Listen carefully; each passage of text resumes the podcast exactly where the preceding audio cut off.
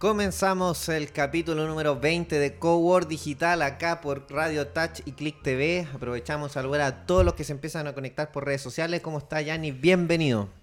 Pucha, estoy súper bien. Imagínate, tenemos 20 programas ya. 20. Vamos, ¿Cómo, pasa el tiempo? Vamos a pasar a Mario Kreuzberger ahí con Don Francisco. Preocúpate, Mario.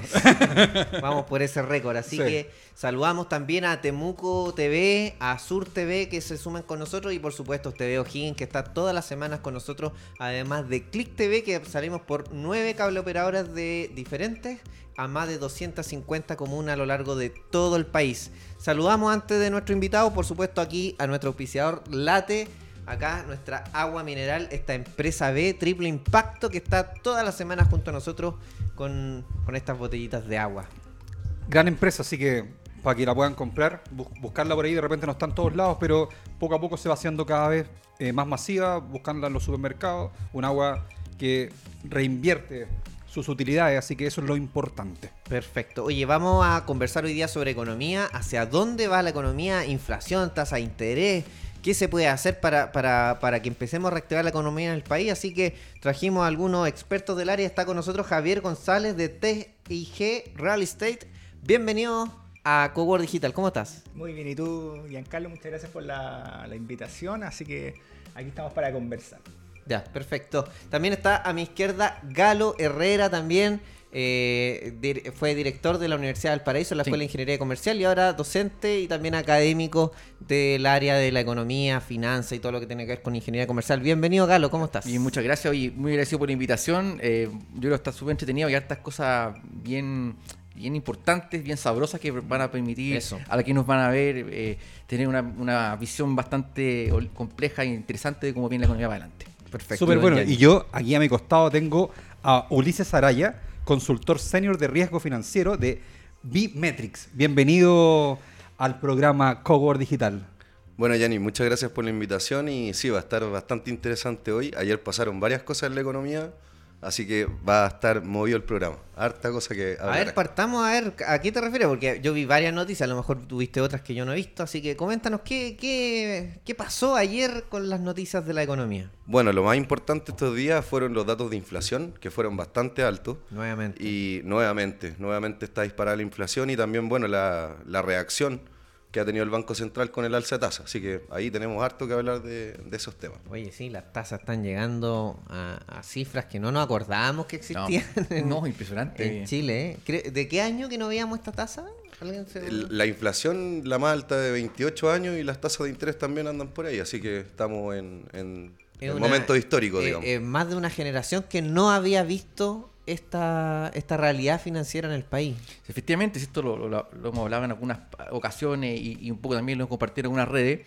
La diferencia de, de, lo que estamos viendo hoy día es que una generación muy grande de este país, varias generaciones en realidad, cuando se les hablaba de inflación, cuando se hablaba de lo que pasa en Argentina, lo que pasa en Venezuela, en otros países cercanos de nuestro continente, obviamente que parecía una historia de libro, parecía una historia que... Mm, mito. Un mito, claro, el cuco, va a llegar el cuco. La verdad es que ahora esto se va a vivir. Entonces yo le siempre como estudiante de la universidad, le ¿sabe qué? La diferencia con lo que nosotros conversamos hace cinco años era que no les, les contaba cómo era un país con inflación. Bueno, ahora usted va a vivir un país con alta inflación. Y la verdad es que eso es súper complejo porque le pega a toda la ciudadanía, pero especialmente a aquellos que son más vulnerables. Solamente un dato, o sea, los alimentos, estamos hablando sobre el 20-25% y podemos seguir, todavía llegar al 30 o 35 incluso. Eh, hoy día la, presidenta del Banco Central fue muy clara en, su, en su posición eh, más del 65% de la inflación es responsabilidad nuestra y eso obviamente que nos genera a nosotros una, un, una, un rol un mandato que tenemos que eh, ordenar esto rápidamente. Oye, eh, Javier, el otro día hablaba con una persona y me decía, la inflación no existe. Yo quedé para adentro y dije, ¿cómo que no existe? Me dice, no, porque es psicológico, suben los precios ellos. Yo le empecé a tratar de eh, eh, buscar cómo podía producirse y dije, ¿por qué a ningún empresario se le ocurrió vender un poco más barato entonces y se lleva todo el mercado si fuera tan simple? ¿Cómo le, explicamos la inflación a gente que todavía cree que es mitología? Y, y a lo mejor con razón, porque en 30 años no lo vivió, si alguien tiene 30 años Imagínate, no, no sabe lo que es y, siempre veíamos los países vecinos con números tan altos, ahora los tenemos nosotros. sea, una forma eh, simple de explicarles es básicamente cuando, y ellos también no son ingenuos, van al supermercado y se dan cuenta que, claro, con los 100 mil pesos que gastaban antes, o, o incluso menos, no le alcanza para cumplir su, su canasta básica. Entonces ahí tú ves la primera, la primera forma del shock de decir, oye, con el dinero que, me- que, que compraba antes lo- los alimentos ya no me está alcanzando para cumplir y, satisfacer la, la- la- la demanda inicial. Y de ahí empiezan las especulaciones. Oye, que son los que, que son lo- las grandes empresas los que me están subiendo eh, los precios, que efectivamente pasa, pero viene por una explicación que el mismo Banco Central te está diciendo, que viene por un tema de consumo interno, y por, por otro lado, que son todo lo que está pasando alrededor del mundo, que, ojo, la inflación no es solo aquí en Chile, sino que también es un fenómeno, un fenómeno global. Sí, pero Mm. también vi datos. China está sin inflación, no, no, eh, Japón está sin inflación, Bolivia está sin inflación. O sea, ejemplo eh, que, que significa que no todo el mundo que vivió guerras, que vivió la pandemia, está sufriendo lo mismo. Entonces, claro, España, Estados Unidos está más o menos parecido a nosotros, pero también hay ejemplos que no lo, no lo han tenido. Entonces, algo estamos haciendo nosotros que está provocando eso. ¿Sabes lo que pasa? Que hay un stock todavía de, de dinero disponible en la economía. Y aquí, y aquí los datos son bien claros. Los chilenos perdimos en promedio un peso y recibimos seis. En el primer retiro, efectivamente, gran parte de eso se fue a gasto. Pero el segundo hacia adelante, la mayor parte quedó en cuentas corrientes. De hecho, el Banco Estado tuvo promedios como nunca en su historia en cuenta corriente. Entonces todavía queda ese stock. Por lo tanto, el, stock se debería, ya, ya está cayendo, el- de, masa monetaria. Segundo semestre debería ya eh, notarse que que ya estaríamos en esa convergencia. Pero mm, hay una cosa que también es importante que no nos podemos olvidar, que la demanda agregada se está formada por los privados y el Estado. Y el Estado está, gastando una cantidad gigantesca de recursos y además tiene niveles de ineficiencia que en mi, en mi opinión son intolerables. Eh, ¿y ¿Cómo, cómo explican cuando Marcel sale a decir que, no sé, que controlemos y, y la economía por la inflación y saca un paquete de 4 mil millones de dólares, de, como que si el dinero que, que gastan ellos no generara inflación, como que fuera dinero tipo A y dinero tipo B? Marcel, que es una persona que todos respetamos, ha tenido cargo alto, no estará tomando el pelo, será una forma de tranquilizar a la población, pero todo aquel que sabe un poquito, introducción a una economía, sabe que da lo mismo donde salga el dinero, dinero a la economía que no se ha producido por generación de valor, va a generar inflación sí o sí. Y parece que el gobierno es el que está con la bandera en eso. Sí, es bien complicado. La verdad es que no, no se entienden muchas declaraciones del gobierno ni tampoco las medidas que están tratando de hacer. Lo, justamente lo que hablaba Galo, el gasto público está disparado, no hay tampoco mucha intención de bajarlo, que eso también es preocupante, porque podemos decir, perfecto, con la pandemia se aumentó el gasto público para tratar de paliar los efectos, digamos, que tenía esta crisis, pero hoy en día tampoco hay intención de regular eso y volver a bajarlo para, para poder volver a tener una normalidad. Entonces la- las declaraciones de Marcel la verdad es que son bastante preocupantes, por decirlo, no, no se entiende mucho. Sabes que yo ahí pienso que, bueno, voy a decirlo como humilde ciudadano, creo que es ridículo de repente lo que uno vive, eh, porque de repente cuando uno está en un lado de la moneda, en un costado, después se da vuelta y pasa que van cambiando los gobiernos y prometen muchas cosas que no las cumplen. Yo estaba leyendo ahí en la prensa el tema de los asesores. O sea, de- 7 millones. 7 millones, 400 y tantos mil. Entonces, pero qué burdo. O sea, usted que nos está mirando y que gana el sueldo mínimo, esto es una vergüenza. O sea, somos un país de vergüenza. Cuando, cuando vemos que, que pagan esa cantidad de sueldos por ser asesor, incluso que de repente ganan más que el presidente. O sea, no, no queremos apretar donde tenemos que apretar. Y ahí es donde te comparto totalmente contigo, Galo, que finalmente, o sea, acá hay, hay fugas de dinero que podríamos controlar, que podríamos tenerlas en otros, en otros, eh, en, en otros lugares de sectores industriales, no sé, o en salud, en educación, en tantas cosas que necesitamos y somos burdos. No, nunca cuando Y- llega y ya ni- y cuando tenemos que colocarle el cascabel al, al gato, no lo hacemos. Cuando estamos en la posición que podemos hacerlo. Exacto. Y cada vez que se da esta, esta declaración de bajar los sueldos, viene una voz que dice, no, populismo, eso no alcanza para nada. Falso, hicimos el cálculo. Hay que, obviamente, no solamente los parlamentarios. Todo el aparato público, si tuviera techo de 5, millones de pesos, el ahorro fiscal sería de 4 mil millones de dólares al año, que es prácticamente una reforma tributaria. Entonces, a la reforma tributaria tú lo que haces es ir a sacarle plata a los privados, que son los que están invirtiendo y generando empleo, para pasársela al aparato que peor eh, mantiene o organiza la economía o que gasta y despilfarra los recursos. O sea, se la sacas al aparato productivo para entregárselo al aparato grasoso. Qué peor intercambio de, de la economía. En cambio, si se la quitamos a los sueldos que están sobrepagados, que si ganan 7 millones bajar a 5, la persona no, no entra en desgracia, ¿cierto? Eh, nos ahorramos la reforma tributaria. Absolutamente. Pero ¿por qué no? ¿En qué momento hacemos Mira, estas cosas? Yo creo que aquí muchas veces nos invade el buenismo. eh, porque Sí, a ti te gusta harto ese me- concepto. Me, gusta el concepto del buenismo, porque, claro, uno ve discursos tan lindos, eh, de verdad que eh, una fantasía. Yo digo, yo el otro día miraba, miraba la- las promesas de- del presidente Boric, y la verdad que me emocionaba, decía, pero ¿cómo a nadie se le ocurrió algo tan hermoso? La verdad es que eso, yo creo que estamos todos de acuerdo que... ¿Te refieres al tren de Arica el tren de Arica Arenas, yo me imaginé viajando, dije esto va a ser un viaje incluso romántico. La, la verdad es que eso es imposible de cumplir. O sea, en los niveles de gasto que tenemos, de endeudamiento, de verdad que eh, son, de verdad son intolerables. ¿Sabes por qué? Porque es la gente más pobre la que la paga, es la gente joven, son las mujeres que nos están viendo hoy en nuestro programa. Las mujeres que están en su casa es la que está sufriendo que no la contraten. Y por lo tanto, entonces cuando digo yo este, esta idea del buenismo, claro, oye, qué buenas personas son, sí, pero ¿sabes qué? el gobierno, la economía funciona con elementos técnicos. Técnicos. Entonces acá se hizo una promesa. Por ejemplo, si van a bajar los sueldos, se va eh, a reenfocar el gasto y en menos de tres meses los sueldos están igual que antes, no se reenfoca el gasto y, y- peor aún, la promesa es de expansión del gasto. Y el ministro Marcel, él sabe, si fue el presidente del Banco Central hace muy poco, parece que se lo olvidó. Porque en menos de 3, 4 meses, y ahora él dice que, la, que en realidad parece que la inflación no era un problema interno. Entonces, la verdad que la- los chilenos y chilenas que nos están viendo en sus casas quieren consistencia, quieren claridad y quieren que los recursos efectivamente vayan a las personas. Y esta idea del discurso buenista, no, las personas y los gobiernos, las empresas, y de hecho Javier que está acá, pues sí, el empresario, eh, funciona su empresa siempre y cuando él le entrega a las personas lo que las personas requieran, necesitan, a los precios que corresponde. Entonces aquí esto no es un problema de voluntades, es un problema técnico finalmente. Sí, no, sí. Oye, y yo voy a comentar algo también de experiencia personal. Me tocó trabajar para el, para el Estado en alguna ocasión. Y el despilfarro, digamos, de, de- de gasto a final de año es tremendo, porque el presupuesto viene asignado de un año a otro. Si te sobra presupuesto, no te lo que- repiten al otro año. entonces tenés que gastártelo. O sea, eres, eres ineficiente por donde sea Estado. O sea, e- e- esa es la palabra, digamos. Eh, porque en una empresa eso no se vería, jamás. Porque nosotros queremos tener utilidades, queremos pues esas utilidades como lo hacen aquí mismo en Late, las reparten. O sea, hay un interés también social. En cambio, cuando tú ves estos, estos aparatos en el Estado y dices, "Mm, me tengo que gastar el dinero para que el próximo año no me quiten este presupuesto, es que no estamos bien organizados. Y ahí es donde uno ve las falencias que tiene el Estado en el sentido de decir, no se trabaja como una empresa. No digo que tiene que ser una empresa, pero sí tiene que trabajarse en el sentido económico, eficiencia. claro, de la eficiencia. Bueno, es que hay algo clave ahí que, es crucial en la economía, que son los incentivos.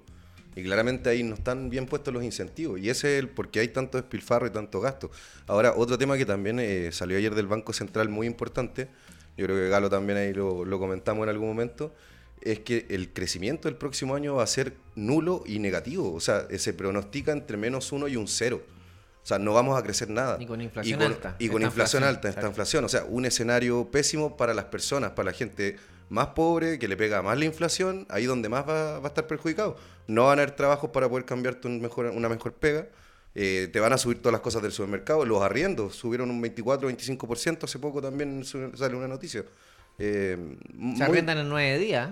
Sí, porque, la gente no puede de- comprar. hay- es Claro, que una cosa por justamente otra. hay Claro. déficit habitacional y como están altas las tasas, no pueden comprar, arriendan. Y, Y- y tenemos una inmigración que sigue llegando y obviamente va arrastrando que la gente tiene que vivir bajo algún lugar. Exactamente. Y- incluso hay, hay personas que, siendo económicamente estables en algún momento, con, esa, con ese aumento, digamos, se, se transforman en morosos. Y tene- tenemos otra consecuencia de mucha gente que tiene departamentos arrendados para quizás pagar pensiones, etcétera, que lo escuchaba el otro día en la, televisión, finalmente no puede, no puede hacer realidad para lo que tenía planificado ese departamento de arriendo. Pero no por gente que, que no haya tenido una estabilidad económica, sino que nosotros hasta en clase media ya nos, ya nos, ya nos metimos en este, nos estamos hundiendo. Y ese, ese es un problema. Es que es, ahí está el problema. Esto es como, esto es como cuando tú, eh, la palabra ra- de la rana hervida, tú pones una, una ranita en el agua fría, subes lentamente la temperatura y la rana nunca se da cuenta que se está muriendo. Entonces, ¿cuál es el problema? La triada es fatal. Baja inversión, alto gasto estatal, alta inflación. ¿Y eso cómo se rompe? Bajando el gasto fiscal urgente en, en aquellos lugares ineficientes. No estamos hablando de cortar eh, en ningún caso programas sociales. Muy por el contrario, hay que focalizar a las mujeres y a los más jóvenes, pero no de la forma que se hace hoy día, de manera eficiente, eficaz y eficientemente. Eso es una cosa. Y segundo, lo que tiene que ocurrir urgentemente, y lo ha hecho el Banco Central en realidad, sube la tasa y se contrae el gasto, em, eh, eh, digamos, privado. Y de esa forma podemos ir saliendo. Pero si no le decimos a las personas eh, claramente lo que está pasando, entonces queda la sensación de que esto de, eh, hay como una mano, eh, eh, digamos, media tortuosa detrás, que sube los precios, entonces arman imágenes que son, que son falsas, que, que esconden los productos, eso no es así. No, y ha habido colusión, si por algo se descubrieron, algunos lo reconocieron. Pero eso estamos hablando de tantos miles de mercados, muchos años. Entonces, claro, por cinco casos, ya ponele que hayan sido 10. Y son miles. Entonces, eso no puede, que esa excepción no puede significar que cada vez que hay inflación significa que se coludieron. Porque es imposible que se dé en toda la industria y sobre todo en industrias que están tan microsegmentadas, donde basta con que uno no se ponga de acuerdo y se lleva todo el mercado porque tiene el precio más bajo. Absolutamente. Entonces, eh, eh, pensar que todas las industrias, todas las empresas de todos los sectores se pusieron de acuerdo, la verdad es que eso no resiste análisis. Yo creo que hay que sincerar esto muy rápidamente, de verdad, porque es la única forma de salir. Esa era la primera cosa. Eh, pero eh, yo de verdad que esperaba en el discurso presidencial algo mucho más contundente, algo más claro, algo más real. Porque lo que dijo el presidente, sí, eh, buenas intenciones, estamos de acuerdo. Si todos queremos un tren bonito, un chuchú que romántico, sí. Pero eso no se puede, no es posible, no es factible. Entonces hay que decir a la familia, cuide esos recursos, el Estado va a poner los recursos en, por ejemplo, en empresas para las mujeres, para jóvenes, es decir, ir en esa línea. Pero creo yo que esta idea de aumentar el gasto hasta el infinito, cuando se, se dijo que el Chile era un país rico, eso es falso. Mira, un, un último dato. La cantidad de empresas que han repartido el 100% en, en digamos, utilidad en dividendo, es una muy mala señal para el país, porque eso en el fondo es una forma de que los capitales se te vayan de la economía y se vayan a otros lugares. Exacto, ¿no? Y, y como ustedes bien eh, mencionan, eh, sobre todo el tema de los incentivos. Hoy día eh, ya vimos el informe del IPOM y lo que proyectan, claro, para el próximo año, como bien tú indicaste, que, o sea, no vamos a crecer nada y eso ya no, lo están avisando, o sea, nos están avisando que la, la probabilidad de que podamos crecer es bajísima. Y las proyecciones hasta ahora han ido decreciendo. Exacto. Era 1,2, era Entonces, 0,8. ya o sea, viene la noticia de que, oye, la cosa viene, viene compleja. Entonces, ¿dónde vamos a, a- a apretar para que y para poder incentivar la economía? Sino la, la cosa no es quedarnos en, en- en que estas son las proyecciones y aquí y vemos qué hacemos, sino que no, no, focalizar estos recursos que bien indica Galo, ¿cierto? E indican todos ustedes de cómo podemos a- eh, mejorar la productividad, mejorar los incentivos, mejorar el, el- lo- el- el uso de los recursos con esta información que ya contamos. O sea, yo por lo menos espero que vaya pa- para este estos meses que quedan dar una señal potente de lo que va a suceder, lo que se va a hacer para el próximo año, cosa de que nosotros lo- los emprendedores tengamos oportunidades de poder crecer, porque con un con, con- con esta con estos números uno dice, uff, que Qué complejo, o sea, o, o- o vuelvo a emplearme, o, de- o no sé qué hago, o me vuelvo a reinventar, o qué, qué acciones voy a tomar para poder, eh, que, que todos los días el emprendedor lo hace, o sea, qué, qué- qué nuevo puedo hacer para poder llegar a fin de mes, pagar los sueldos, eh, en- me- ver- venderle más a mis clientes, etcétera. No, de todas maneras. Mm. Yanni, ¿te parece si vamos a saludar a nuestros auspiciadores que están con Oye, nosotros? es que se nos pasó volando. Sí, se pasó. Porque después viene el intermedio, claro. Este es el saludo intermedio. Vamos con el primero. Bueno, acá tenemos a ClickPartner, empresa argentina que está llegando acá a Chile. Sabemos llegar clickpartner.com. Bienvenidos también aquí Y a... llegaron, y sí, llegaron. llegaron, por supuesto, a Cobor Digital. AGL, de nuestro amigo Patricio Guadel, que todavía anda en Europa. ¿eh? Soluciones para cada eslabón de la cadena logística, fulfillment, todo lo que necesitas en bodegaje, centro de distribución, lo puedes encontrar en AGL. Nuestro amigo Luis Santander con Valgretti Tecnología, Innovación, Sistemas, Logística 4.0. WMS, el de Valgretti, te lo doy por seguro que te va a servir en tu empresa. Y por supuesto, MBM, todo lo que es en tecnología, desarrollamos soluciones con nuestro querido amigo Mario Jara.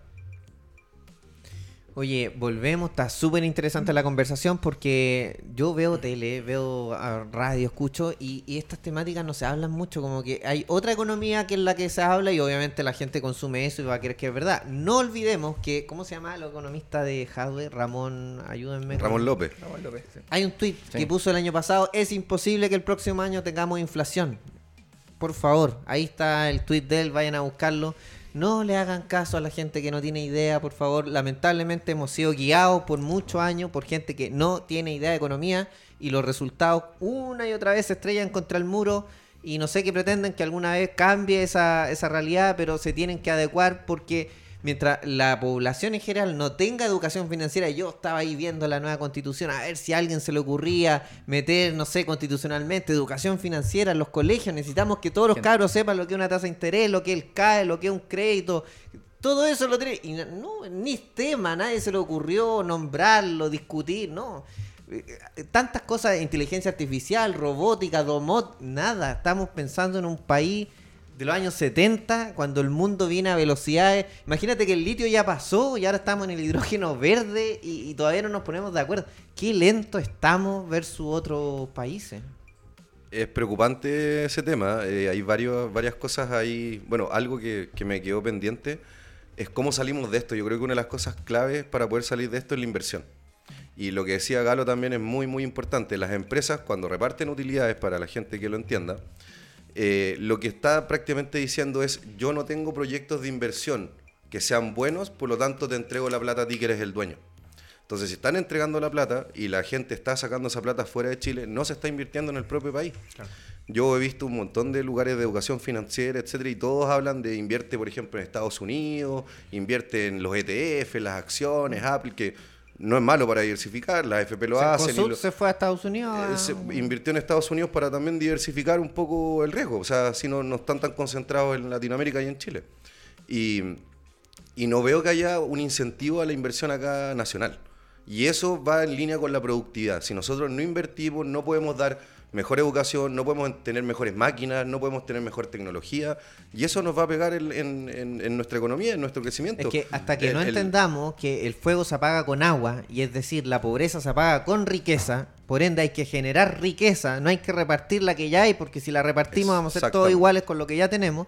Hasta que no entendamos eso, nos vamos a caer en el hoyo una y otra vez, ahí caminando hacia el despeñadero.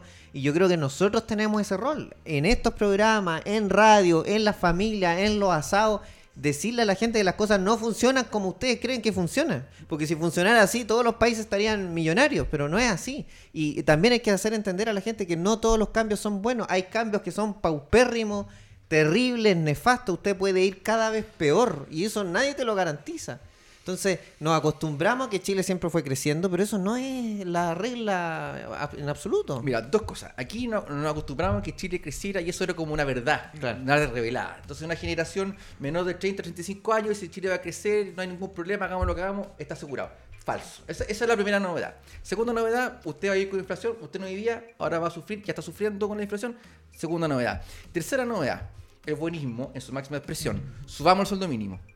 Yo estoy de acuerdo que las personas tienen que tener más y mejores recursos, pero eso hace con crecimiento. Con productividad. Porque- exactamente. Porque ¿qué, qué es lo, qué es lo que en el fondo, cuál es el incentivo eh, hoy día? Primero, en términos reales, el salario mínimo vale menos que hace un año, aun cuando tú lo aumentes. Entonces, en El realidad... ministro Krau no está de acuerdo contigo. Ah, no, no. El dólar no importa. Para- no, no importa el dólar. Entonces, ¿qué, qué es lo que pasa? Que la persona que gana sueldo mínimo, aun cuando tú lo aumentes, va a poder comprar menos. Ese es un primer elemento que tenemos que sí o sí recordarnos. Pero el segundo elemento que no lo estamos diciendo, o, o que nosotros lo decimos, pero, pero la, la televisión, como digo yo, la economía del matinal no lo dice. Cuando tú generas eh, en, esta, en esta idea de ser popular, pero no hacer lo correcto, que es distinto, lo que estás generando como un incentivo es a la automatización profunda. Porque claro, los, que se- los primeros perjudicados son aquellos que tienen un nivel de capacitación menor. Y por lo tanto, si Quedan tú vas, fuera. quedan fuera. Tú vas a reemplazar inteligencia artificial, máquina, y no vas a contratar a nuevas personas. El, el robot, el androide que está sacando Elon Musk. Exactamente. Y se va a poder Exactamente. cargar. Entonces, esa conversación no, no- no está en Chile. Entonces, tú, cuando tomas, cuando tú, tú implementas medidas de este tipo, que son súper populares, pero en realidad no le estás diciendo a las personas, sabe que esa medida que estamos tomando es una mala medida. Ahora, tenemos que hacernos cargo y ayudar a esa persona que tiene problemas eh, con la inflación, sí, pero hay otros instrumentos, hay otras formas.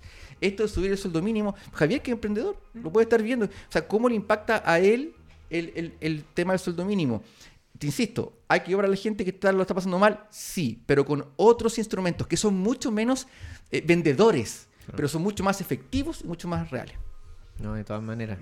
No sé si Javier quieres complementar algo, aprovechando que, que quizá te pega más directamente a No, ti sí. por, por tener trabajadores o por, por vivir en un emprendimiento de ese No, tipo. por supuesto. Y mm, como bien, o sea, Galo da, da en el clavo con, con, con- con estos aspectos que él menciona. Lo único, yo insisto, lo único que pido aquí en el caso como en mi caso de emprendedores es poder efectivamente tener incentivos. O sea, por ejemplo, la ayuda a la contratación que siempre, siempre eh, es, es, claro, la ayuda insuficiente o que te piden una, una cantidad de papeleos que tú dices, eh, ¿sabe, señor?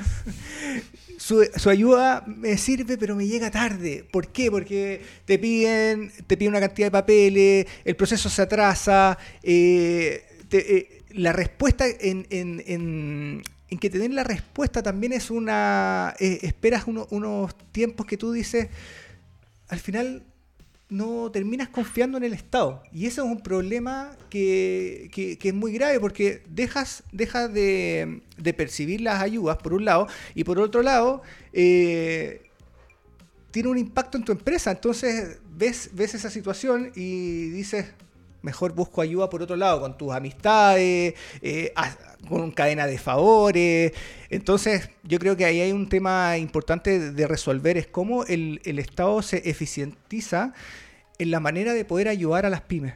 Y eso es lo que me ha tocado vivir en estos últimos cuatro años, que ha sido de, batallar. Y, y- y tú dices, el Estado a mí no, no me ayuda, sino que al final me, me genera unas trabas que yo veo, uff, que es bastante difícil, pero pese a eso, digo, ya, ok, sigo, sigo, sigo. Y cuando se da la oportunidad, bueno, se aprovecha y se agradece mucho. Se agradece mucho cuando tú tienes un, un Estado que te pueda ayudar efectivamente con las ayudas que eh, tú requieres para hoy. Mm. Pero lo que pasa mu- muchas veces es que la, el proceso para conseguir e- esa ayuda que tú quieres eh, te deja offside, o sea, te deja fuera de lugar. Claro, porque además tienes que preocuparte de tu propio rubro, ser competitivo con tu competencia. Por supuesto. Entonces, claro, son empresas que no tienen un, un equipo de staff, el dueño le quita un segundo a la vista a la pelota, como se dice, y se te pasa de largo. Y estás postulando algo, pero te comieron en la competencia. No, por supuesto. Y cuando, y cuando estás con, ah, con la autoridad, por ejemplo, eh, siempre pongo el caso de, del Ceremi, no sé, el Ceremi de salud, por ejemplo, que te dice, ok, eh, bueno, tienes que cumplir con esta serie de documentos y, y te tratan como si tú fueses, por ejemplo, arquitecto o fueses eh, prevencionista de riesgo. Y yo, digo- no, yo soy comerciante. soy comerciante en donde lo que a mí me interesa es poder hacer crecer mi negocio y no ver el tema de, de- de- que, que si bien es importante, por supuesto, para la operación de la, de la empresa, pero ojo, me estás tratando como alguien técnico en un aspecto que para mí el, eh, eh, mi negocio no está ahí. No hay ayuda en, en bajarte la información. No hay. Y cuando tú vas, y este es un ejemplo que, que- que también voy a poner, cuando tú vas a la, a la Ceremi, ya vas a, esta Ceremi, y afuera de la Ceremi eh, hay personas que están dispuestas a ayudarte, obviamente te cobran, ¿cierto? Te cobran por, por, por ayudarte a hacer el trámite. Entonces yo veo, digo, acá está la industria de la ineficiencia. Porque hay una persona que está dispuesta a ayudarte, a ayudarte, claro, a hacer el trámite, a cobrarte básicamente, porque saben que tú no eres capaz, que no vas a ser capaz de hacer el trámite. Y al lado están las personas que trabajan en la Ceremi que ven cómo están estas personas que te ayudan a hacer el trámite. Y es como, Se creen en la industria de la grasa. el- el- exactamente, en la industria de la grasa, porque y- y yo digo, oye, pero ¿cómo aquí no baja la persona, no sé, el encargado, a alguien?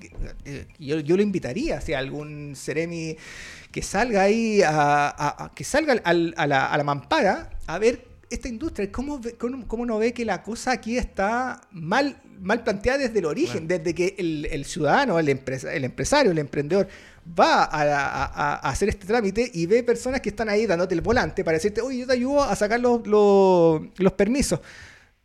Y, y tú miras y dices, oye, pero algo está mal aquí. Y esa es Pero para mí la... imagínate, registro civil para sacar un carnet de identidad te mandan hora para un mes más. Es un mes. Mira, ¿En, qué, Mira. en qué servicio de, de- de Mercado Libre como que no, el- su artículo va a llegar en 49 días más?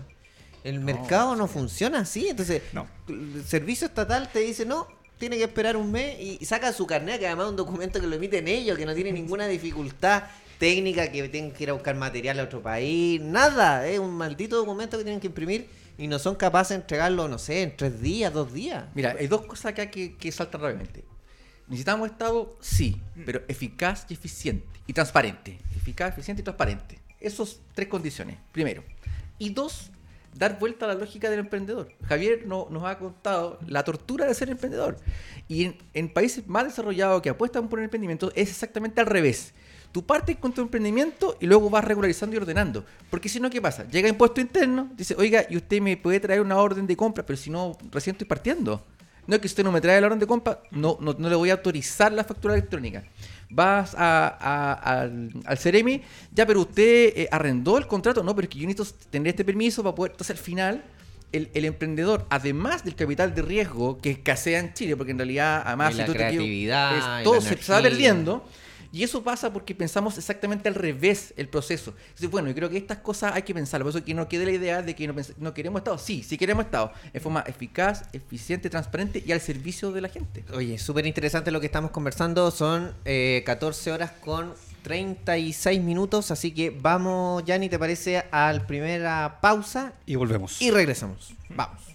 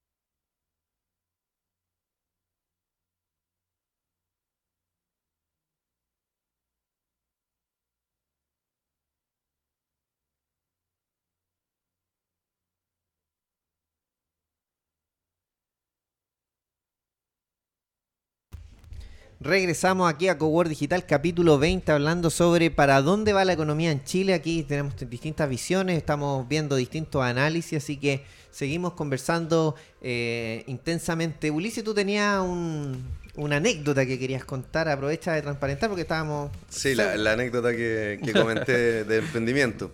Bueno, cuando hubo la pandemia salieron todos estos créditos para poder apoyar a los emprendedores, eh, para poder en el fondo que tengan espalda financiera y poder aguantar esta, esta pandemia que existe. Bueno, yo solicité el crédito, dije, bueno, eh, es una buena oportunidad, si a lo mejor estamos más resguardados y, y- y podemos cubrir nuestros costos, etcétera. Me llamaron hace un mes más o menos para decirme su crédito está aprobado. Del 2022. Exactamente, del 2022, cuando ya, bueno, no, no es que haya pasado todo, pero ya estamos No, y eso saliendo haber- a flote. tiene digamos, que haber sido una lista de espera donde te llamaron a ti, llaman al otro, deben estar llamando a miles de personas que nunca le respondieron el correo. Exactamente. una- Entonces Por- ahí se ve la, la ineficiencia que comentaban, que, que en el fondo eh, esto hace que la gente pierda tiempo y este tiempo para el emprendedor es clave. Porque el emprendedor tiene que estarse reinventando, tiene que estar viendo el mercado, tiene que ver cómo le ofrece a la gente mayor valor a un menor costo para que le compren, si es así de simple. Bueno, si me estaban esperando todavía en la lista de espera, no me llamen. Aprovechen ahí por si están viendo Cobor Digital. No me llamen ya. Gracias por nada, se dice en este caso. Oye, eh, sí, sí, y yo creo que ahí eh, hay que poner atención también a, a los pasos que vienen, porque la economía es una gran rueda que cuando va caminando, claro, eh, eh, se mueve una gran industria, pero echarla a andar cuando se frena es complejísimo, porque la incertidumbre, tú conversas con la gente, vaya a agrandar el local, no, voy a esperar hasta la constitución, después que pase la constitución, vamos a esperar a ver si después la ley cambia. Es una ola y una cantidad de incertidumbre una tras otra que te va frenando la inversión. Chile por muchos años captaba estos capitales golondrinas, estos que andan dando vueltas por todo el mundo. Vamos a invertir a Chile, parece que es ordenadito, funciona. Y tuvimos muchas inversiones que no tenían los peruanos, que no tenían los bolivianos, que no tenían los argentinos. Y la prueba de eso es que tuvimos miles y miles de inmigrantes que saliendo de sus países preferían venir a vivir acá incluso hacinados, incluso en carpa, incluso no teniendo la- los servicios básicos que tiene Chile, aún así prefieren estar en Chile porque en sus países eso no lo tenían. Yo he hablado con muchos venezolanos y decía, oye, ustedes tienen empresas en un día, allá es imposible haber una empresa en un día. Entonces, hay cosas buenas, Impuesto Interno también tiene sus cosas buenas, no nos pongamos Sí. eh, extremistas, tenemos algunos servicios que son mucho mejores que en otros países, pero parece que de repente lo queremos perder todo por mejorar algunas cosas. Mira, hay cosas que, por eso digo que hay una generación que de verdad pensaba que estas cosas eran, eran, eran como cosas ganadas para siempre. Por ejemplo, cuando se, se, se- además se han instalado verdades que son falsas. Por ejemplo, Chile es el país más desigual del mundo, mentira. Falso. En Chile la desigualdad ha bajado, sí ha bajado sostenidamente. Chile era un país de pobres, sí lo era. Tenía un 50% Ni de siquiera en pobreza. Sudamérica somos el país más desigual. Está Colombia. Exactamente. está Brasil, Y Chile ha bajado la pobreza hasta antes de, lo, de la pandemia al 8% del 50, el, más o menos, el año 88. Entonces, no lo hemos hecho mal. Ahora, ¿había que mejorar cosas? Pero por supuesto. Eh, ¿Había que ser implacable con quienes se coluden? Pero por supuesto. Con mucha más fuerza, claramente. Y pero claro, siempre se dice, no, lo que pasa es que esto es de un sector político. No, eso no es de un sector político. Es de las personas que les gusta hacer las cosas de manera correcta. Entonces, cuando, cuando se instalan esas verdades, sobre eso viene toda una articulación equivocada. Y hoy día, ¿qué vemos hoy día? Si usted ve, por ejemplo, las encuestas eh, CEP que ya está circulando, empiezas a ver que el, el, el apruebo de entrada tuvo el 80%, eh, de verdad que fue increíble la votación que tuvo, y hoy día el rechazo va dos puntos arriba. Entonces la pregunta es, ¿los chilenos no quieren cambios? Sí, si los chilenos sí queremos cambios, pero lo que no queremos, al parecer, son cambios con lo que estamos viendo. Entonces, solamente necesitamos un tema. ¿Qué rol va a tener la inteligencia artificial en los negocios? Por ejemplo, eh, ¿cómo vamos a educar a nuestros niños para un sistema de inteligencia artificial? Los sistemas que aprenden de manera autónoma. Esa conversación no está. Y por lo tanto, cuando uno empieza a ver en la propuesta constitucional, en mi opinión, es una propuesta que mira al futuro, pero, pero desde el retrovisor. Entonces, queremos llevar para los próximos 50 años lo que el mundo ya se extinguió. Es una cosa muy extraña. Entonces, la pregunta es, como tú bien dijiste, Giancarlo, Chile lo hizo muy bien. Fuimos, fuimos muy claros en poner los incentivos. Entre medio, creo yo, sí, que la política no hizo su pega. Y eso generó una, un, una desacople de las expectativas. Pero sin duda alguna que tenemos que repensar esto porque tenemos que mirar esos temas para adelante que son los que nos van a permitir cambiar la situación de la gente. Do- Dos temas ahí, eh, Galo, que es lo que estaba hablando. Lo, lo primero es que en China ya, por ejemplo, están pensando a los niños entre 5 y 6 años enseñarles programación e inteligencia artificial. O sea, ya están pensando a futuro y no con el retrovisor. Entonces yo creo que eso es preocupante y tenemos que hacernos cargo.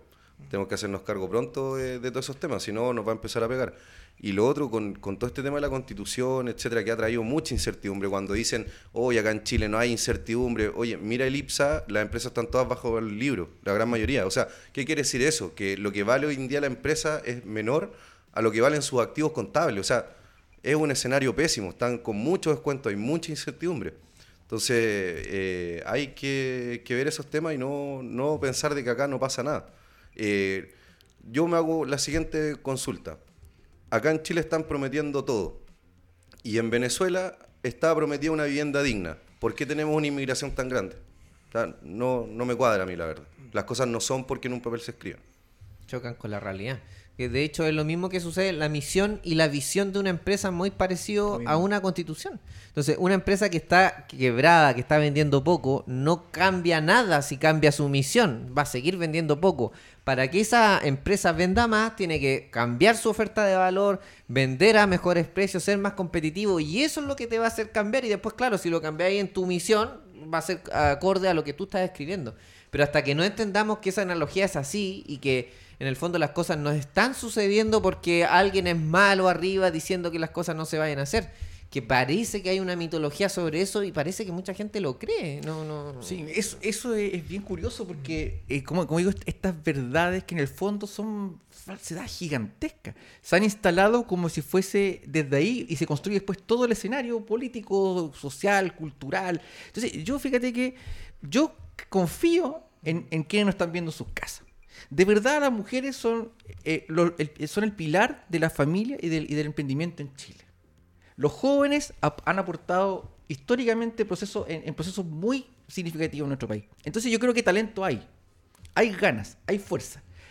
Pero creo que nuestro país está despertando progresivamente eh, de un sueño. Yo creo que estuvimos como un sueño de querer transformarlo todo. Y la verdad es que el despertar está siendo un poco eh, tortuoso para algunos, sin duda, porque la realidad objetiva te, te cae. Ejemplo, eh, resulta que según la CEP, la delincuencia ah, es el tema más importante. El narcotráfico empieza a aparecer como segundo más importante. En las instituciones, fíjate, Policía de Investigaciones, Carabineros de Chile y las universidades son, la- son las instituciones con más confianza.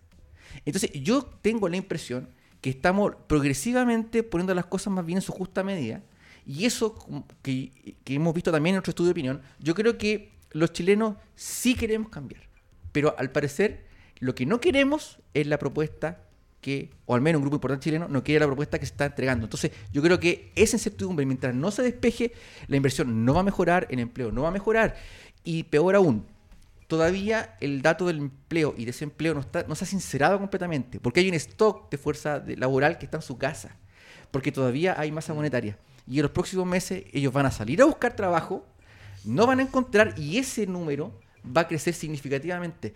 No porque, no porque los despidan, sino porque están en sus casas, todavía no hay presión al sistema y eso en los próximos dos meses se va a reflejar mucha Ahora esa encuesta también es relativa porque te preguntan si usted hizo algo remunerado en la última semana y uno ve tanto ambulante, tanto Uber, que probablemente todo el mundo te diga, sí, algo hice porque si no me muero de hambre. Así Pero es. eso no quiere decir que sean en empleo. Algo dijeron en adelante, no me acuerdo quién, que muchos chilenos habían tenido mucha plata después de estos retiros en la cuenta corriente y ya sabemos que tener plata hoy día en la cuenta corriente es tener una, un foro ahí donde se está yendo la plata mes a mes porque cada vez se pierde más eh, por, la, por la inflación, ¿cierto? Hemos visto los últimos siete meses ha ido cayendo el ingreso real, que contradice estos grandes titulares de subida histórica del sueldo mínimo para que engañar a la gente.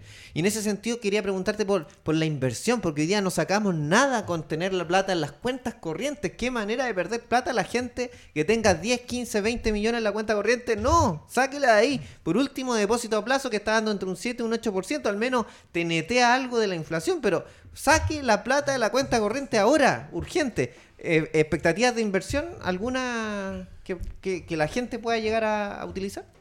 Bueno, ahí depende mucho de, de, digamos, el plazo de inversión que tenga la gente, etcétera. No, no quiero ser responsable de decir, oye, inviertan acá en la papita, porque no, no, no creo que sea serio, pero sí es muy importante lo que tú dices, Giancarlo, que hoy en día tener la plata en la cuenta es el peor negocio. O sea, eh, sabemos que vamos a perder, en el otro tenemos posibilidad de Claro, ganar. O sea, acá solo vamos a perder. Por lo tanto, yo hago una invitación a la gente, al privado, a la persona que tenga ciertos ahorros, que busque cómo invertir esa plata, que, como tú dices, lo ponga en un depósito a plazo, en un fondo Mientras eh, piensa, poco último. riesgoso, digamos, claro, por último. Pero no sigas perdiendo tu poder adquisitivo del, del dinero que, que te ganaste. O sea, a todos Oye, nos y depósito a plazo para la gente que dice, ¿qué es lo que es un depósito? Oye, inversiones, bancos, te metes tu banco con tu clave, inversiones, cargar, simular, ver la tasa, ver retorno, puedes sacarlo a 30 días o que se re- vaya renovando, te va a decir 200 lucas que ganaste, siguiente, al otro mes te llega a las 200 lucas.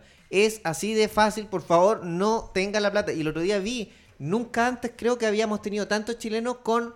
No sé si con mucha plata, pero con más plata que antes en las cuentas corrientes. Promedio. Tenemos millones de chilenos perdiendo plata en la cuenta corriente hoy. Sí, y, ese- ¿Sabes qué? Y en Banco Estado. Y en Banco Estado, o sea, es increíble. Entonces, eso, porque estamos con el, por el miedo, incertidumbre, estamos inmovilizados. Se puede invertir en UF también en Banco totalmente, Estado. totalmente. El banco BCI que abrió, por ejemplo, está, el BCI, lo digo porque fue el primero que salió con esto, que tú puedes invertir en Estados Unidos a través del banco. Entonces, de verdad, hay, hay opciones. Oye, yo qui- quiero saltar un poquito del tema, quiero, quiero hacerle una pregunta, pero también quiero contarle un- una situación de mi sector, que es la logística. Ustedes saben que la logística hoy día ha movido el país, eso, eso ha sido eh, económicamente a las empresas que se han ido metiendo le ha ido bien.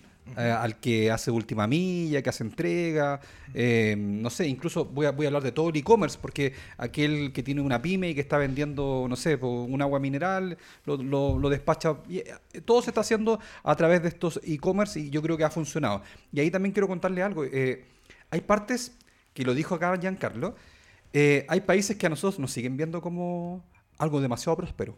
Eh, de hecho, lo, ten- lo tenemos acá, a nuestros amigos que, nos, que confían en nosotros, eh, auspiciando el programa, porque quieren venir a Chile, porque en Argentina es mejor tener los fondos acá y trabajar acá que tener todo en Argentina. Entonces, ellos mismos nos comentan a nosotros, entonces dicen, Argentina, súper bien, pero queremos estar en Chile porque encontramos que es un buen mercado. Y tenemos estas falencias que ustedes acaban de conversar. Entonces, uno va viendo eh, yo siempre trato de motivar y ser como bien optimista. Sé que de repente como que cierro un poco los ojos me tapo los oídos en, en- en el sentido, en, en el sentido de, de- de decirles, oye, no, se va- vamos para arriba, si esto va, va a salir adelante. Pero es como por el lado motivacional, porque si, si es lo que dicen ustedes, las cuentas corrientes, todos así, ¿qué hacemos? No sabemos qué hacemos. Entonces yo digo, no, puta, nos tiene que ir bien. Nos tiene que ir bien tenemos que seguir, no, no nos quedemos en la casa, pensemos que, que tenemos desarrollo, que podemos seguir creciendo. Y, y no sé, yo, yo tengo una feria que, que se hace a final de año. eh, y, y la FIL se ha tenido harto movimiento, mucho más que lo que fue 2020-2021, pensando que estamos, de ahí estamos en pandemia, y ya se ha visto el movimiento. Eh, muchas empresas se han activado. Hay empresas que antes venían de- del extranjero y que por el 2020 y 2021 no pudieron venir y hoy día ya se reactivaron, están, van a estar presentes acá en, en FILSE 2022. Entonces, yo considero que hay activación de algunas áreas, eh, pero claro, cuando, insisto, nos destapamos los ojos, empezamos a escuchar, y decir, bueno, oye, parece que no todo está tan normal, eh, pero insisto, y, quiero quedarme con esa premisa de que hay que motivar, hay que seguir, tenemos que seguir saliendo adelante, tenemos que trabajar, tenemos que eh, unir estos trabajos. eh, yo creo que la sinergia sirve demasiado y en esto, digamos, creo que, creo que es algo importante, por lo menos en mi sector, que es la logística y el comercio exterior. Pero, y ahora le quiero hacer una pregunta. Yo veo que Chile siempre hablamos de minerales y de un par de cosas. ¿Ustedes creen, porque aquí vuelvo al tema cuando yo trato al Estado como eh, un ente, para no llamarlo de otra manera, en que eh, usurpa muchas eh, utilidades de todos los chilenos con, con los impuestos, pero no, no genera valor. Y como no genera valor, yo pregunto, bueno, ¿qué puede hacer el Estado? El Estado de Chile. No hablo de un gobierno para que no se, para que no se malinterprete. Porque no me interesa ni este gobierno, ni el de Piñera o el de Bachelet, en lo absoluto. Porque yo quiero que a Boric le vaya bien. Porque si a Boric le va bien, me va a ir bien a mí. O sea, eso ténganlo por sentado. O sea, hoy él es el presidente de Chile y le tiene que ir bien. Porque si no, a todos nos va mal. Así que en ese sentido, no, hablo de un gobierno, hablo del Estado. ¿Ustedes creen que tenemos que ¿En qué podemos invertir nuestro país? ¿En qué podemos transformar a nuestro país como para eh, tener más, eh, no sé, inversiones? Los peruanos en algún momento dijeron, vamos a transformarnos en un país de turismo y gastronomía y empezaron a, a llevar cosas y nos metieron en la mente de que la comida peruana es muy buena y que hay que ir a Perú, que es excelente, de todo. ¿Qué creen que nosotros podríamos hacer? Porque hablamos de cosas que ya están, eh, pero ¿qué podríamos hacer para, para revertir esta situación, digamos, eh, inestable para generar inversión, nos transformamos en un hub, somos un Silicon Valley de Sudamérica. ¿Qué hacemos?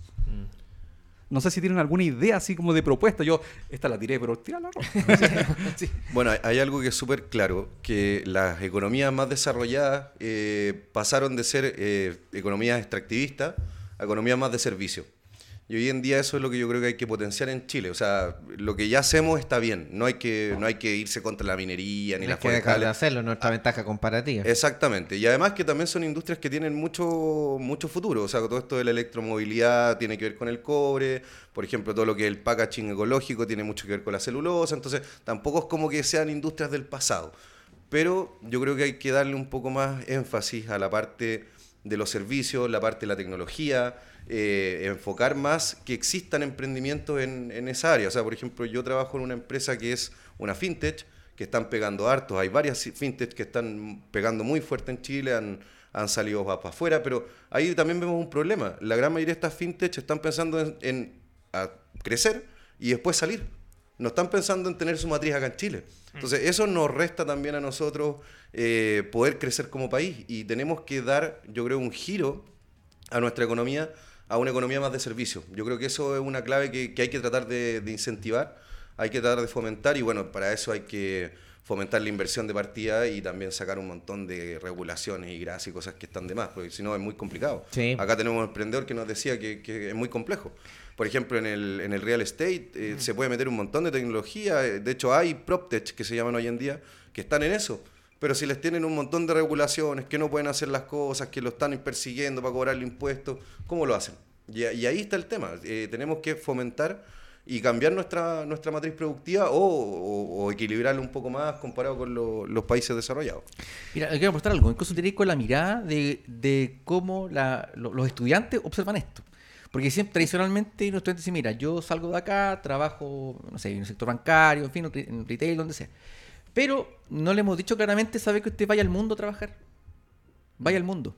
Porque si bien en términos relativos, si nosotros queremos seguir dar el salto, necesitamos todavía seguir mejorando y en eso hemos ido avanzando, también es cierto que nosotros tenemos una buena educación en términos comparativos con, con nuestro entorno. Entonces nosotros podemos exportar profesionales de, de buena calidad, posgrado de alta calidad, en fin. Ese es un área de servicios que, concuerdo con dice, sí o sí tenemos que seguir explotando. Sí, igual en, el otro día hablaba con un captador de, de talento argentino, pero que trabajaba en una empresa latinoamericana. Me decía, imposible conseguirme un gerente general chileno para México. Un chileno cobra tres veces más. O sea, me consigo un paraguayo, un colombiano, un argentino con la misma capacitación y, y lo consigo a un tercio. Así que el, el chileno no era alternativa para ellos.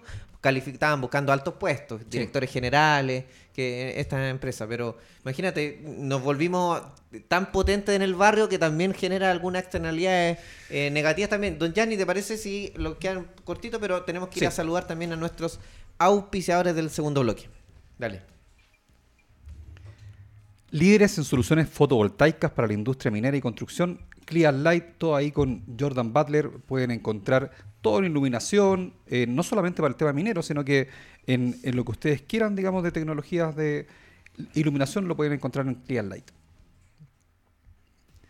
FIRSE, Feria Internacional de Logística, Comercio Exterior y E-Commerce, que se realiza este año 2022, el día 9 y 10 de noviembre en Centro Parque del Parque Araucano. Nuestros amigos de DataSur, información que importa. Cada vez que quieras importar o exportar algún producto, la información la puedes encontrar en DataSur.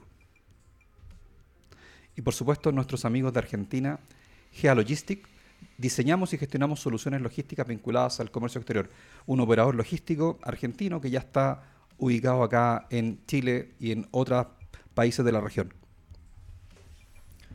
Perfecto. Eh, nos quedan poquísimos minutos. Eh, nos gustaría ya ir cerrando exactamente. Quedan cinco minutos. Eh, les dejo la palabra un par de minutos, reflexiones finales y también que aprovecha de nombrar tu emprendimiento, eh, en qué clientes están buscando y dónde los pueden contactar. Eh, bueno, muchas gracias por la invitación. Se pasaron una conversación bastante entretenida y, aprovecho para pasar el emprendimiento que, tenemos con, junto a nuest- a nuestro socio. Es que nosotros tenemos un, administramos locales comerciales para los family office. Eh, detectamos esa oportunidad de cómo los family office quieren, en algunos casos, desprenderse y dedicarse a otro tipo de negocio. Nosotros le administramos todo lo que es su patrimonio de real estate. Así que en eso estamos ahora llevando a cabo con un éxito relativo y importante. Así que estamos muy contentos y queremos seguir en eso. Oye, ¿alguna página web? al- ¿Algo donde ubicarlo? ¿Instagram? Por ahora, por ahora estamos eh, con nuestra página web www.tigrealestate.cl y ahí nos pueden visitar. TIGrealestate.cl. Ahí para que lo anoten cualquier asesoría que tenga que ver con eso. Don Galo Herrera. Ya mira, primero decir que eh, yo, al igual como plantean acá en el panel, yo quiero que quiero que el presidente Boric le vaya bien. Porque si le va bien a él, nos va bien a todos. Esa es una primera idea. Pero para eso, presidente, Estado eficaz, eficiente, Háblele con el moderno, dedo, con el mo- eficaz, moderno, eficiente, eso se ha visto en el pasado ya, moderno y eficiente, ese es un lado. Segundo, deje que los privados hagan su trabajo y que lo hagan bien, con los incentivos correctos. Tercero, señor privado, si usted se ha portado mal, ordénese, ordénese. Esto, las colusiones son inaceptables y el libre mercado se cuida. Y tercero, poner los incentivos, sobre todo en las mujeres y los jóvenes. Sobre todo las mujeres que nos están escuchando en sus casas. Son las más perjudicadas cuando a los países les va mal. Por lo tanto, Estado eficaz, eficiente, moderno, economía pujante se logra con menos impuestos, con eliminando la grasa en aquellos espacios. Hay espacios para, como decías tú, remuneraciones y ceremonias, renovaciones de automóviles, se pueden eliminar del Estado, segundo, y traspasar esa plata a la gente. Y en tercer lugar, como les digo, generar toda una materia de incentivos modernos y no eh, una lógica que ya está, ya lo he dicho en varias oportunidades, está bastante moda. Así que yo confío en que nos puede ir bien, tenemos todo para poder salir de esto, pero tenemos que generar un pacto nuevo. Perfecto. Invita también tu página. Yo sé que tienes Sí, tu mira, asesoría sí, también. mi, mi página de asesoría es www.galoherrera.cl y también eh, estoy con www.apuntesvirtuales.cl para mis estudiantes y los que quieran seguir, estudiantes de pre y posgrado. Tenemos arte y formación, podemos conversar muchísimo, compartir en términos digitales, así que encantado y agradecido por la invitación. A veces me informo a través de tu página. Sí. Así que, Sí, Muchas vamos, gracias. y- yo invité a Galo al programa de radio hace una semana y me llegaron muchos alumnos tuyos. Qué buena la entrevista. Así que Muchas parece que gracias. has tenido mucha trayectoria con alumnos, pues se notó inmediatamente. Don Ulises. Eh, bueno, también dar gracias por la invitación, muy entretenida la conversación y quiero dejar en, en- en mesa, digamos, dos temas fundamentales. El tema de cómo vamos a enfrentar el futuro, cómo vamos a innovar, qué vamos a, decisiones vamos a tomar para ir innovando y competir con el resto del mundo. Hay que entender que nosotros estamos compitiendo con lo, justamente lo que estaban hablando de, de los sueldos. Independiente, de- ahí estás compitiendo por un puesto de trabajo. Pues nosotros en general estamos compitiendo con el resto de los países. Así que tenemos que tener eso bien presente y lo otro es la educación financiera. Yo creo que ese es un punto clave que hay que mejorar en el país ya. No hay que esperar que el otro gobierno se haga cargo, ni que la constitución, hay que mejorarlo ahora, porque la gente no entiende finanzas, no entiende economía y, y justamente todos estos, eh, estos como mitos que hay hoy en día son culpa de eso. Y también una cosa que dijeron también que no se ha cuidado el mercado. Hay también los que se han coludido, qué sé yo. Hay que también cuidar eso porque se pierde la confianza. Pero yo creo que la educación financiera es un tema que estamos al debe y tenemos que ver ya. Oye, concuerdo 100%. El otro día fue a dar una charla, un séptimo, octavo básico, un colegio con, con educación financiera. Y al subir las fotos me escribió otro colegio, así que voy a agendar la próxima semana para ir a otro colegio de educación financiera para los niños. Don Gianni. ¿Pueden anotarse de los colegios? Vamos a mandar a Giancarlo. Es gratis, sí, no hay problema. Oye, no, primero agradecer, de verdad que estuvo súper entretenido, se pasó volando la hora, yo creo que ustedes Sí. ni, se dieron ni cuenta cómo, cómo pasado, pasó la hora completo. Eh, me quedo con todas las palabras realmente que, que- que se dijeron acá, eh, súper contento, creo que tenemos mucho por hacer y, y es, y es relevante estos paneles que nosotros tenemos en Cowork Digital porque van, van no solamente enseñando, sino que también motivando, incentivando a que tenemos que seguir en una senda eh, no partidista ni ideológica. Sí, esto es un tema más de, de- del compromiso país que tenemos que tener. Entonces, eso, eso es lo que, que- que quiero plantear. Y quiero mandar un par de saludos. Dale. tú tenés- eh, Tanya, saludos ahí. Carolina que nos escribió, Vanessa, Luciano, Alejandra, eh, Lilian, eh, por ahí varios más que nos estuvieron. Vanessa, Carolina Carvajal. exactamente. Héctor, que estaba conectado desde. Honduras. Sí. Así que. No, eh, tuvimos más de 200 conectados en línea en un momento, así que las reproducciones después van quedando en la semana, así que súper Sí, felices de haber gracias. estado con nosotros. Este es el programa, el otro día lo decimos, el programa de LinkedIn, porque es como son todos los temas de, que se dan en LinkedIn, hemos tenido cowork gastronómico, cowork portuario, co- cowork logístico. De logística, de turismo, de turismo, educación. De educación, hemos tenido más de 20 programas. Este fue el cowork económico, donde hicimos un pequeño zoom en lo que está pasando en la economía. Y la próxima semana se viene co- cowork portuario. la eh, próxima semana vamos a tener el cowork de la Aploc. De la Aploc y Sí, después portuario. portuarios, exacto, porque vamos a estamos celebrando 10 años y queremos contar un poco las anécdotas de las personas que trabajan, que están eh, en la asociación, eh, tanto hombres y mujeres, que dan eh, un impulso a la economía en tanta logística y comercio exterior. Perfecto, así que nosotros nos despedimos hasta la próxima semana aquí en Radio Touch y Click TV, Cowork Digital. Nos vemos la próxima semana. Chao, chao. Chao, chao.